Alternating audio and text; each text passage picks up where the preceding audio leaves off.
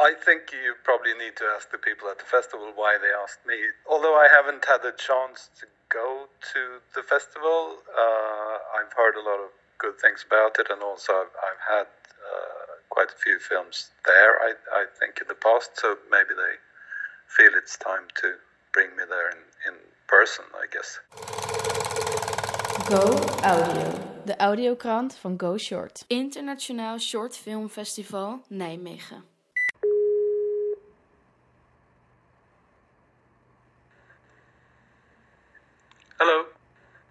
Dit jaar is Jonas Adel de grote gast bij Go Short. Hij is een Zweedse muziek, video en filmmaker en oprichter van Filmtechnarna. Hij werd geboren in 1962 in Stockholm. Hij specialiseert zich in een mix van animatie en live action en maakte een hele hoop toffe dingen, waaronder de korte film Never Like the First Time. Vandaag vertelt Jonas Odell over de korte film. I think short films are, are uh, great format also because it can be so many different things.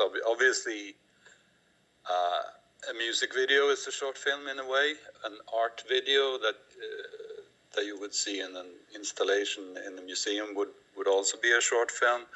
And the short format also makes it possible to make films that are quite dense and layered. You can have a lot of things, uh, a lot of layers of meaning within the film because it's short and, and you can focus during that short time in a different way than you would. In a way, it's, it's the difference between you know, poetry and, and writing a novel. Uh, not that short films are necessarily poetic in, in that sense, but they are. They can be as dense and, and have as many layers of meaning as, as a short poem can have.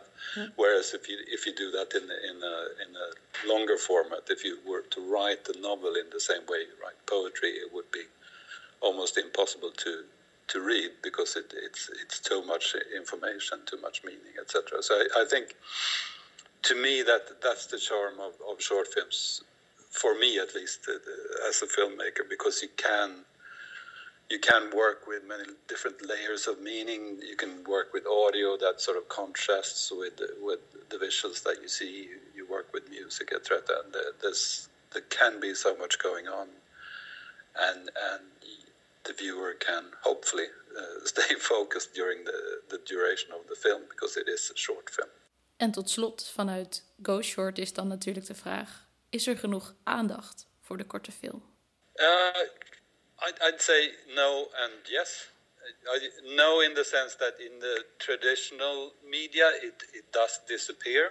It, it does disappear in the in the cinema. It, it's you would have it in art house cinemas uh, in Sweden where I live as well, but it, it's not.